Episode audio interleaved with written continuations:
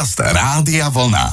Poďme sa rozprávať s Jánom Sucháňom a Slávom Jurkom.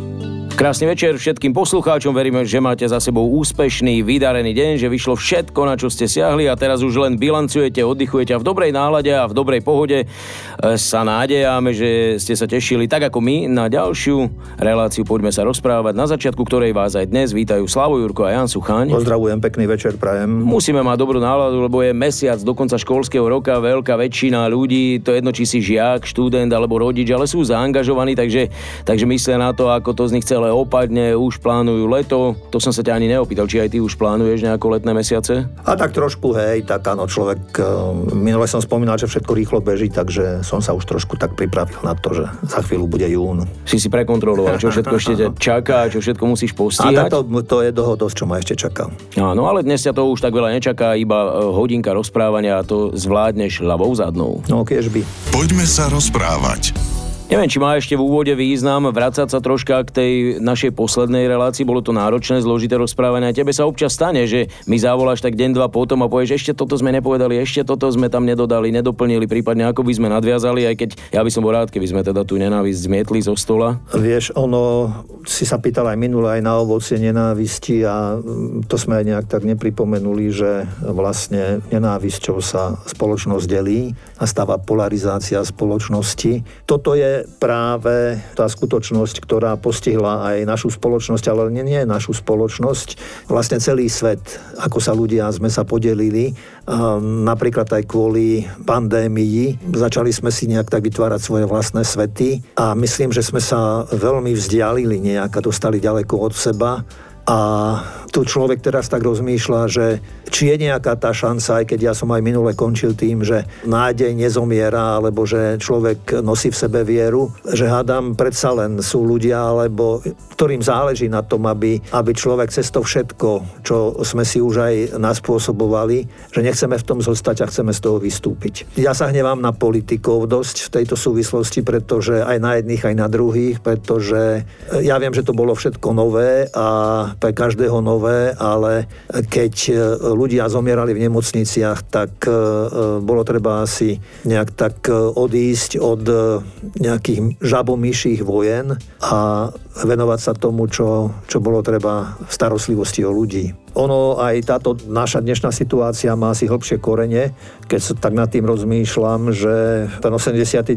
rok často ho aj spomíname a aj v iných súvislostiach sa spomína, ale tam nejaká taká tá jednota e, tých ľudí bola cítiť. A potom, keď sa začalo ukazovať, že ono tá cesta, keď nám mnohé e, pripadlo akože na, na nás a našu zodpovednosť, tak e, tam sme sa začali mnohí akoby tak uťahovať a stiahovať a nejak si hovoriť, že čo kto odo mňa môže niečo chcieť, hej, že ľudia žili akoby pod dážnikom alebo pod slnečníkom, vedomí si, že im je všetko nejak tak pripravené, mnohokrát možno aj dovolené, už aj v slobodnej dobe, v slobodných časoch, ale nejakú tú zodpovednosť zobrať za seba, za svoje rozhodnutie, to, to ne, sme nedokázali ani nedokážeme, lebo keby tomu tak bolo, tak by aj naša spoločnosť dnes musela zákonite vyzerať inak.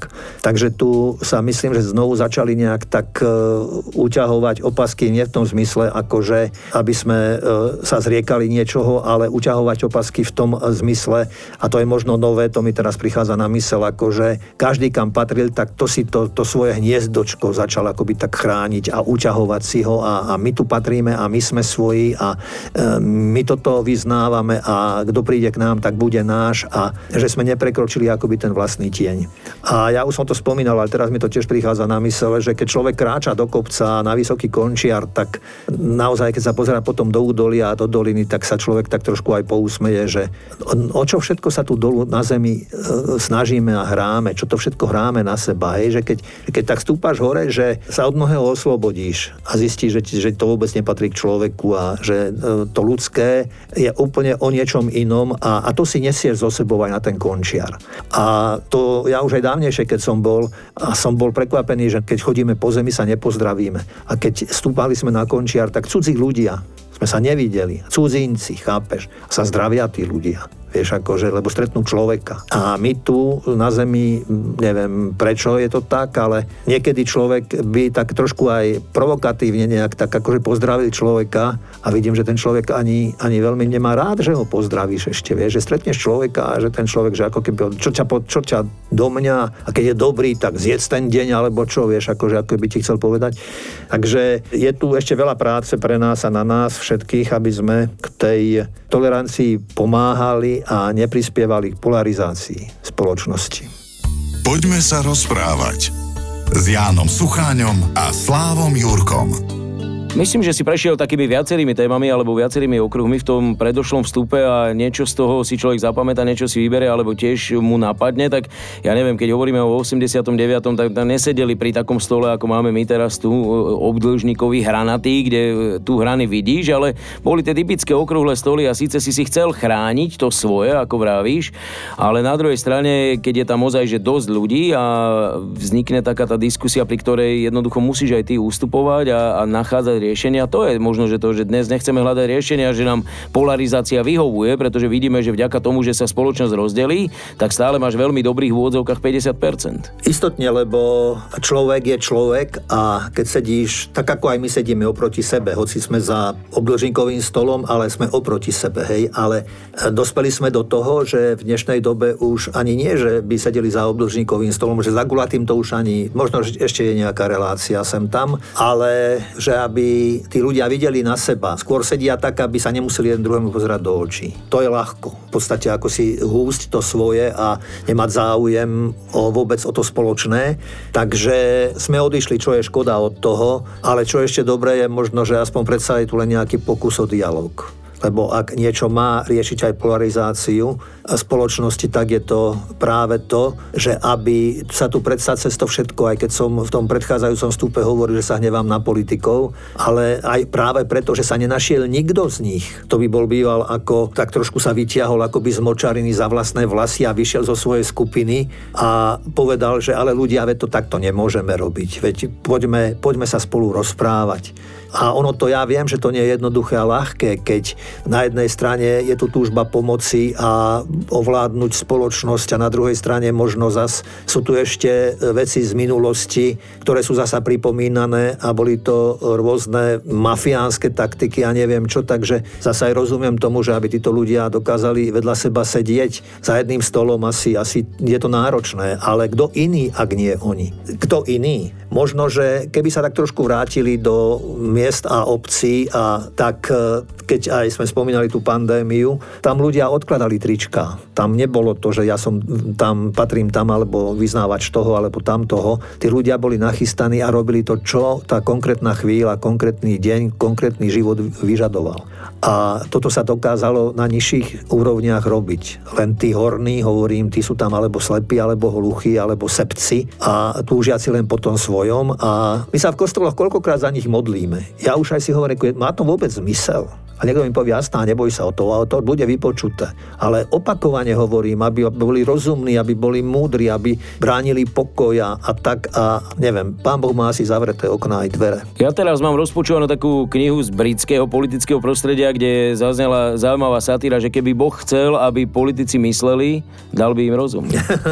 ale hovorím, je to satíra, nemá to byť z mojej strany určite útok ani nič. No tak možno, že je to modlenie sa za tých, ktorí by mali prísť do budúcnosti. No. Zas, keď hovoríme o tom, tak mnohokrát dávame e, za vzor Moniku, Svetu Moniku ako mamu Augustína, ktorá sa niekoľko rokov modlila za to, aby jej syn našiel tvár a ľudskosť a bol človekom. Takže ono zas e, aj viera vie o vytrvalej modlitbe a ono zas e, mnohokrát aj sa nesplní to, čo po čom ľudia túžia a volajú a potom mnohokrát aj poďakujú možno, že práve aj v tej bolesti a v tom utrpení, ktoré museli zniesť a preniesť sa cez to alebo prežiť to, našli práve aj potom aj nejaký plnší, bohatší život.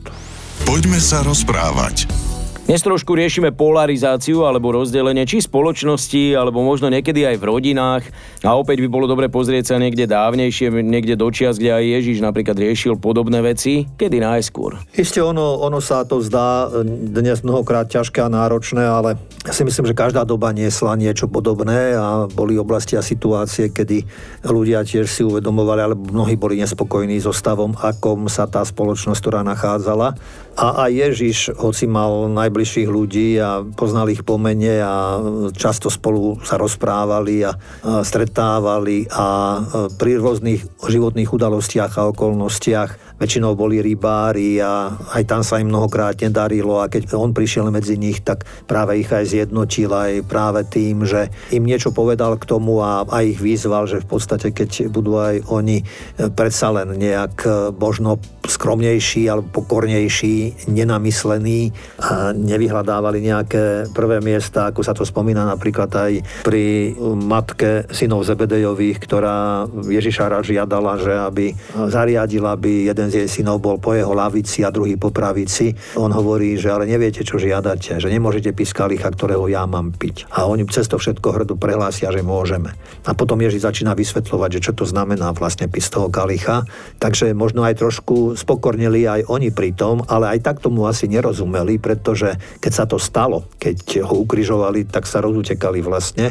A niektorí boli e, viac tak akože naklonení k tomu, niektorí boli sklamaní mali pocit prehry.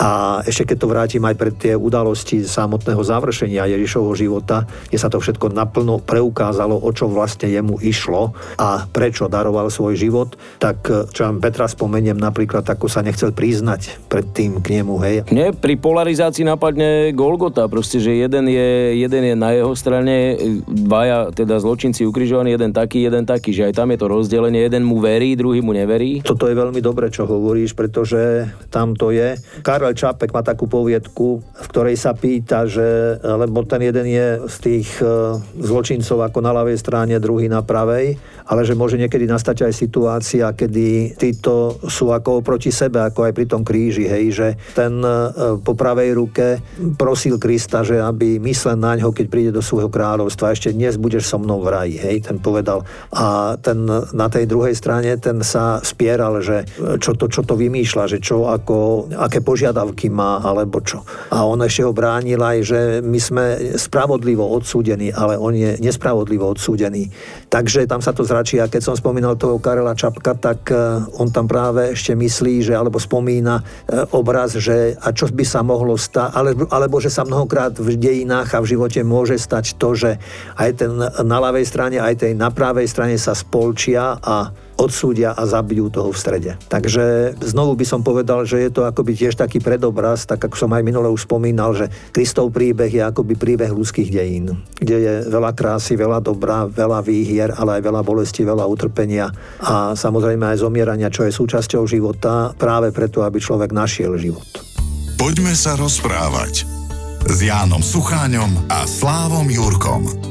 Za seba by som povedal, že nie je až taký problém, ak je polarizácia, ale má to nejaký konštruktívny základ, že, že je prospešná v konečnom dôsledku. Horšie je ozaj, keď je postavená na niečom, na niečom či už malichernom, že je to zbytočné, alebo negatívnom, alebo niekto cieľene a úmyselne povedzme klame, len aby vyvolal opačný názor a potom sám z toho profitoval, ale na konci dňa každý chce, aby, aby sme dospeli k jednote. Hej? Čiže to je otázka, že, že kde je nejaký moment, kedy aj pri polarizovanej jednej spoločnosti alebo, alebo rozdelených názoroch, ty už vidíš, že aha, už ideme dobrým smerom, teraz prišiel ten impuls. Dobre hovoríš, áno, ono asi žiadna spoločnosť sa bez polarizácie nezaobíde, najmä v dnešnej dobe.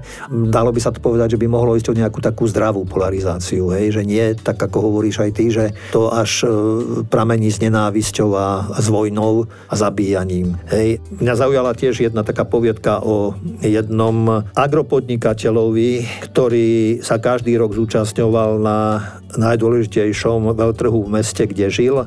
A zvláštne bolo to, že na každej tej súťaži vyhrával. Z roka na rok vyhral cenu za najlepšiu kukuricu roka. A on len priniesol kukuricu na výstavu a domov odchádzal zo šerpov víťaza.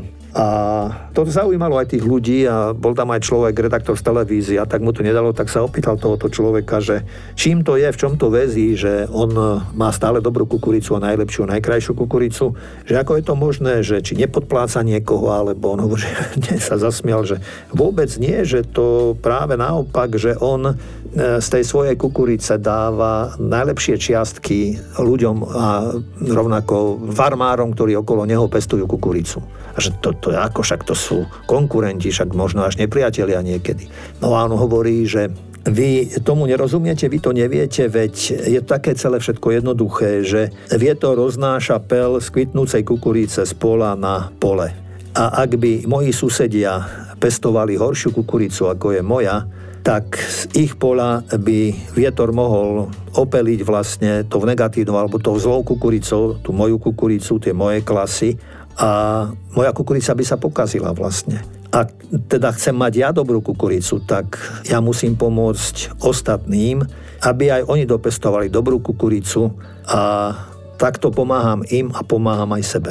A ono asi platí, že tí, čo chcú zachovať pokoj, mali by sa postarať o to, aby sami žili v pokoji a usilovali sa aj o pokoj medzi susedmi. Tí, ktorí chcú alebo ktorí chceme naozaj dobre žiť, mali by sme si navzájom pomáhať, aby sme dobre žili. Tí, ktorí chceme byť šťastní, mali by sme si navzájom pomáhať k šťastiu, pretože to dobro, šťastie, bláho každého z nás závisí od aj tých druhých okolo nás. A aj dobro, po ktorom voláme, samozrejme závisí od každého z nás, takže asi to začína v každom tá, tá náprava alebo tá zmena, o čom sa bavíme, na čo si kladieme otázku. Či sa to podarí, či aj tí, ktorí sa niekedy zdajú, že už im nie ani rady, ani pomoci, asi len treba, treba naozaj nosiť a opatrovať nádej, že cez to všetko je to možné. A s podobnou nádejou sa s vami dnes večer opäť lúčime. Ďakujeme, že ste strávili túto hodinku s nami a budeme sa tešiť opäť o 7 dní. Všetko dobré vám prajú Slavu Jurko a Jan Sucháň. Pekný večer, pozdravujem.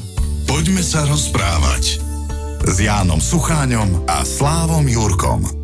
Rádio Vlna.